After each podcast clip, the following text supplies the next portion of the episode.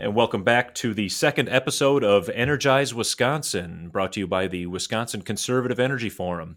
Uh, today we have Landon Stevens, the Director of Policy and Advocacy for the Conservative Energy Network, here to talk to us a little bit on policy, conservative politics, energy, um, and touch on, a, on very interesting developments happening here in Wisconsin and across the country. Uh, so, Landon, welcome to the podcast. I guess welcome to Wisconsin a, a, little. But I uh, just want to give you a second, introduce yourself to the crowd crowd and we see, you know, how you came to be sitting with us, what your background is, and, and maybe your role at CEN too. Yeah, no problem. Thanks for having me. It's always good to get out and uh, talk about some of these different issues across the country. So, a, a little bit about myself, really quick. I've been with the Conservative Energy Network now for just over a year, and I came here by way of the Arizona Corporation Commission. So, I'm a I'm a recovering regulator, I guess you could say.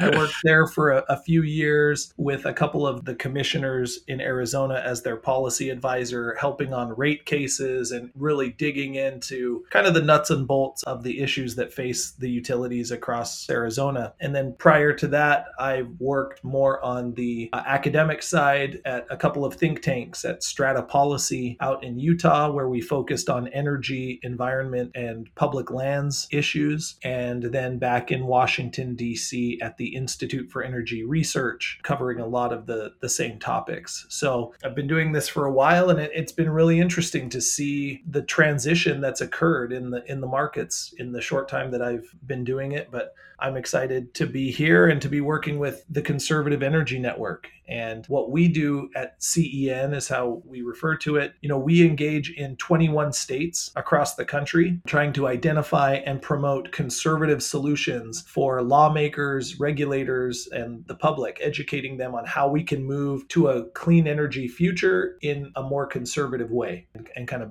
balance those priorities as we move forward. So, so Landon, you've kind of been all over to, to some degree, right? Kind of like coast to coast on this a little bit. Um, where where where are you now? Where where are you you talking to us from right now? I guess.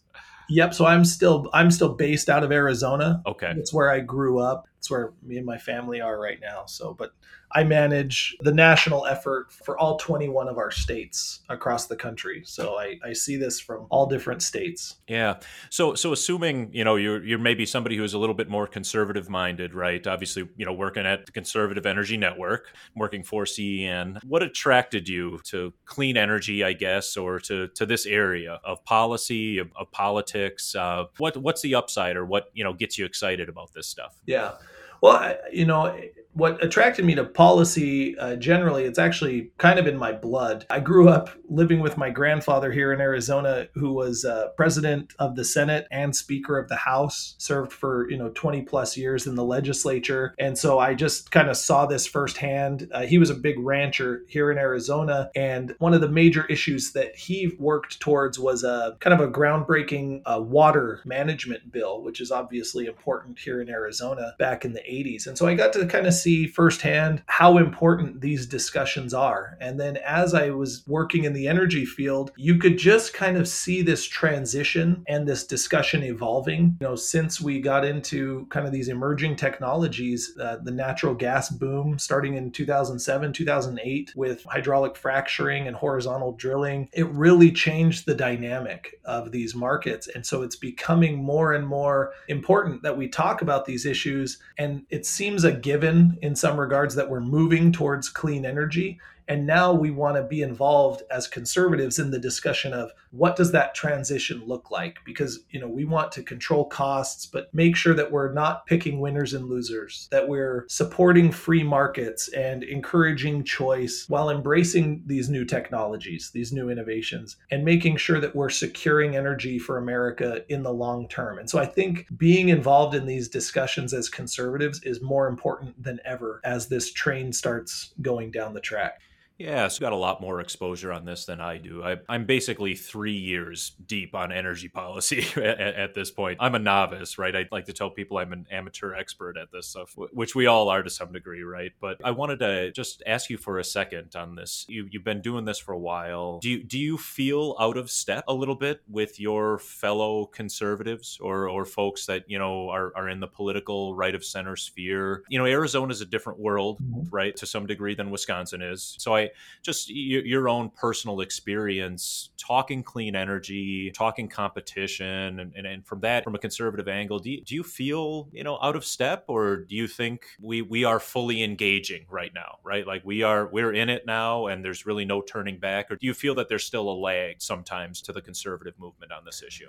Yeah, I think that there's there's still work to be done, um, and and even for myself, it's been a, a transition over the last few years. Uh, like I said, uh, if you tried to tell people in in the energy industry back in 2005 what the world was going to look like just five years later, that the U.S. would be on track to be the global leader in oil production, natural gas production, completely energy independent, you know, they would have thought you were crazy. At that point, we were talking about peak oil and we were talking about about peak natural gas and, and how do we bring in imports from around the world. And so these markets are changing so quickly. If you're not kind of involved in it every day, it's easy to just think of the same world that it was, you know, in the 80s and 90s. But things are moving. And I think, you know, we do a lot of polling with our organization to kind of get the pulse of the public and, and the way that they're thinking. And more and more every year, we see across the spectrum that people really want sensible energy solutions and they understand the value that clean energy is bringing to the market.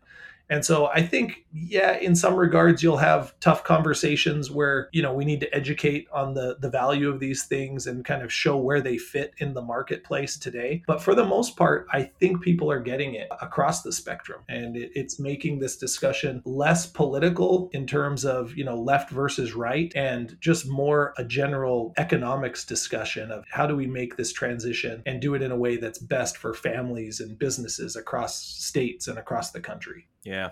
I like to tell people the technologies are broadly popular. Solar, wind, batteries, even even electric vehicles to some degree are all, you know, they're broadly popular with right of center voters, left of center, independent. But maybe the policy approach that we've been using for the last 15, 20 years is not that popular, yeah. right? So how do we take a fresh look at that? And um, so that that segues pretty well actually into into the main topic of the podcast today, which is securitization, changing markets and tools that we can use to ease this transition, speed it up, make it more advantageous for everybody. Um, Landon, I guess, give us a 30,000 foot view. So we talked a little bit for a second about changing energy markets, you know, new technologies in, maybe some old technologies starting to phase out. From a 30,000 foot view across the country, what does that look like? What's phasing in? What's in the money economically right now? What's kind of on the back burner leaving? You know, what, what does that, what does the transition look like right now? Yeah. Well, I mean, clearly there's a lot of movement towards renewables, wind and solar across the country, especially as states pass some of these clean energy requirements for the states. You're going to see more and more of that. Uh, what we're going to see now, and I think this discussion really comes to the forefront after experiences like those we had in Texas, is what does the balance look like so that we make sure our grid is resilient across the board, that we can react and respond to all types types of situations. And so I think what we're really calling for, and we truly believe this, is that all of the above approach. So as we're moving towards more renewables, how do we balance that? Is it with natural gas? What role does energy storage play? Technologies like nuclear, hydro resources, where those are available, are great low cost resources. And so it's more just a sense of looking at how we're going to manage the grid in the future as these technologies come online, making sure that we find a good balanced approach for all of those. Right now, if you're talking purely economics, it looks like coal is clearly the odd man out. And so that's where this topic of securitization, I think, is picking up kind of a new head of steam, if you will, is how do we deal with these coal plants that are coming offline and being replaced in many cases by natural gas? And in others by renewables. Yeah, let's focus on coal though. I know securitization is kind of as a as a tool is really technology neutral, right? But let, let's let's focus on coal at least for for a second here. So we have a fairly aging infrastructure uh, across the country, right? I, last I saw the average age of a coal plant in the United States is something like 45 years old. Kind of getting into that area where utilities and, and your power or energy providers they have a choice to make, right? Are they going to put more investment, infrastructure investment into those plants plants to keep them running longer? Or are we at a point where we need to phase some of these things out clearly across the country? And you correct me if I'm wrong, Landon utilities are kind of choosing to phase these plants out eh, in, in a structured way. Is that right? Yeah, I, economically, in most cases, that makes sense. And so that's what they're going to do. But then also, from many of these states are imposing environmental considerations. And so the utilities take that into account and they have to make choices based on some of those factors as well. So it, it kind of checks the boxes across the board, which is why I say coal is kind of the, uh, the odd man out in this yeah. case. So securitization, it's in the weeds. I know it is. It's kind of a, you, you really have to be a nerd, I think, to to really like this topic to some degree. So, can can you give us the 101 on it? What is securitization? And then maybe let's get into how we could maybe utilize it here in Wisconsin or how it's been utilized in some other states. But what is it? Period. Let's let's start there. Yeah. As we said, you know, the cost of building new renewables, for instance, in many cases is now lower than the cost of continuing to operate most existing coal plants. If you want to make some kind of transition away from coal or close a plant early, you know, the utilities still have a balance. They still have payments to be made on the cost of that plant. And so we have to look at how do we pay for that. And so if the plants are shut early, we need to know how to pay for the rest the cost that's on there. So that's what securitization tries to solve. And the way that it does that, securitization is just a financing mechanism. So I like to relate it in in simplest terms, think of it like a mortgage. When utilities, you know, like you said, 30 or 40 years ago built a coal plant, they would go to the regulators in the state, basically say, hey, we need more power. We're going to build a coal plant. Here's how much it's going to cost. We want to spread out those payments over X number of years, and customers are going to pay for it through a line item on your bill. That's the way that it works. Usually, investors of those utilities, they get paid back for the cost of the power plant, plus they get a return on their investment, which is usually between 8 and 10%. Think of it as the interest rate. What securitization does is it recognizes that you know, wow, that's kind of a high interest rate. And if we close this power plant, and we still have to pay for it, you know, 10 or 15 years for a plant that's not producing any power, that's a lot of cost to put on ratepayers. So, how do we limit that cost? And securitization allows utilities to offer low cost bonds to the market that have a much lower interest rate. So, usually in the neighborhood of 2 to 4%. And then you stretch out those payments over a longer period of time and so instead of customers having to see big rate increases as these coal plants come offline, we can limit those impacts and at the same time they can enjoy the the cost savings of moving towards cleaner resources. So that's really what securitization is. I think in layman's terms you can think of it like refinancing your home to stretch your rates out and get a, um, a lower interest rate to save money. Yeah. So it's a simple numbers game, right? From a ratepayer perspective, instead of paying, let's say, 10% on a on X dollar amount, you're paying, you said 2 to 4%, give or take, which, you know, has a potential, especially a state here in Wisconsin where we are starting to see a couple of retirements here and there. We don't have a, a very large coal plant fleet in the state, uh, not, not a huge footprint, but there, there are costs costs associated with that. We're, we're talking potentially hundreds of millions of dollars really in, in savings for ratepayers at certain points. So, uh, what other states, I guess, you know, we always, I tell people always in Wisconsin, we're, you know, we're always looking at what other states have done or are doing. You know, what what has been the experience in other states? Are there some other states that have experimented with this? Uh, what what does it look like? You know, what where should we be drawing our example from? I guess here in Wisconsin. Yeah.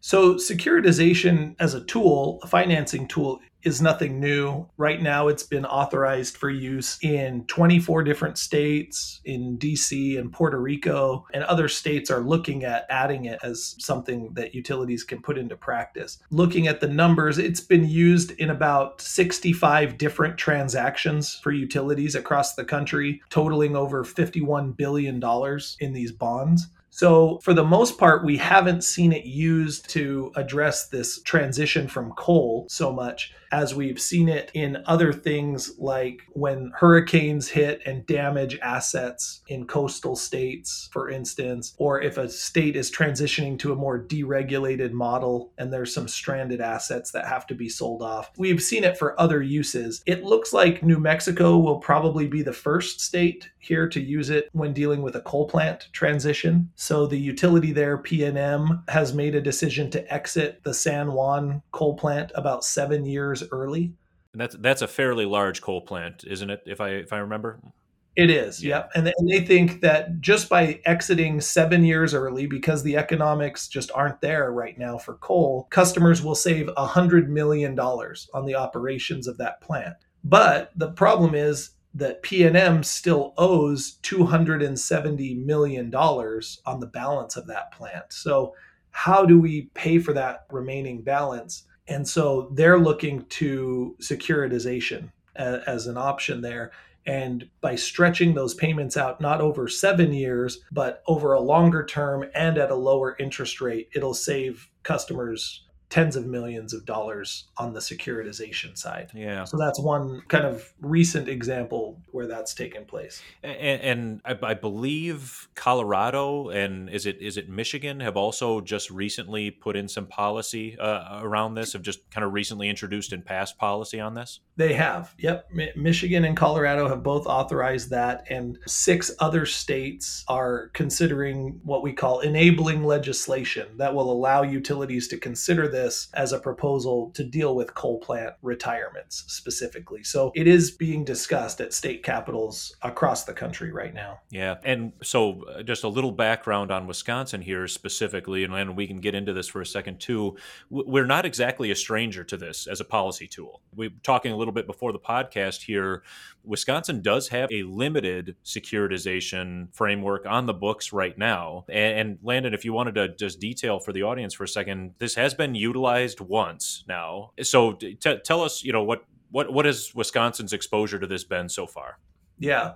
So back in 2003, State Senator Rob Cowles proposed securitization bill that was passed, you know, 17, 18 years ago at this point, and it wasn't used until uh, 2020. So We Energies had a Pleasant Prairie coal plant in the southern part of the state that they closed back in 2018, but it still had some unrecovered costs that were associated with it. And initially, the utility wanted to recover those through the normal mechanism, which is just having it stay on customers' bills until it's paid off. But the stakeholders got together and started discussing using securitization as an option.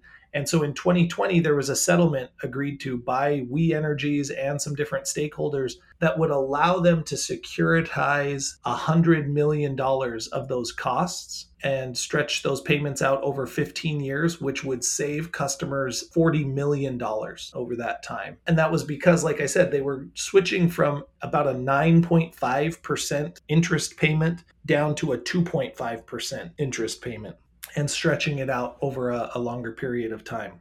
So, this is a good first step. Utilities like it because it allows them to build goodwill with their customers, right? They always like their customers to save money, but it also is good for the on the customers side of things because they're not stuck with those those high costs. Now, like you said, in Wisconsin, you're a little bit limited um, because of the way the law is structured right now it only allows for utilities to use securitization to recover costs for pollution control investments. So that's when you're putting filters or scrubbers on an existing power plant. Um, it doesn't let you recover the full cost of the plant. So in the example we just talked about, there was about another $150 million of costs that were associated with the Pleasant Prairie plant that ratepayers just had to pay over the next few years at the higher rates. But if they were allowed to securitize the whole thing, it could have saved ratepayers, you know, another 40 or 50 million dollars.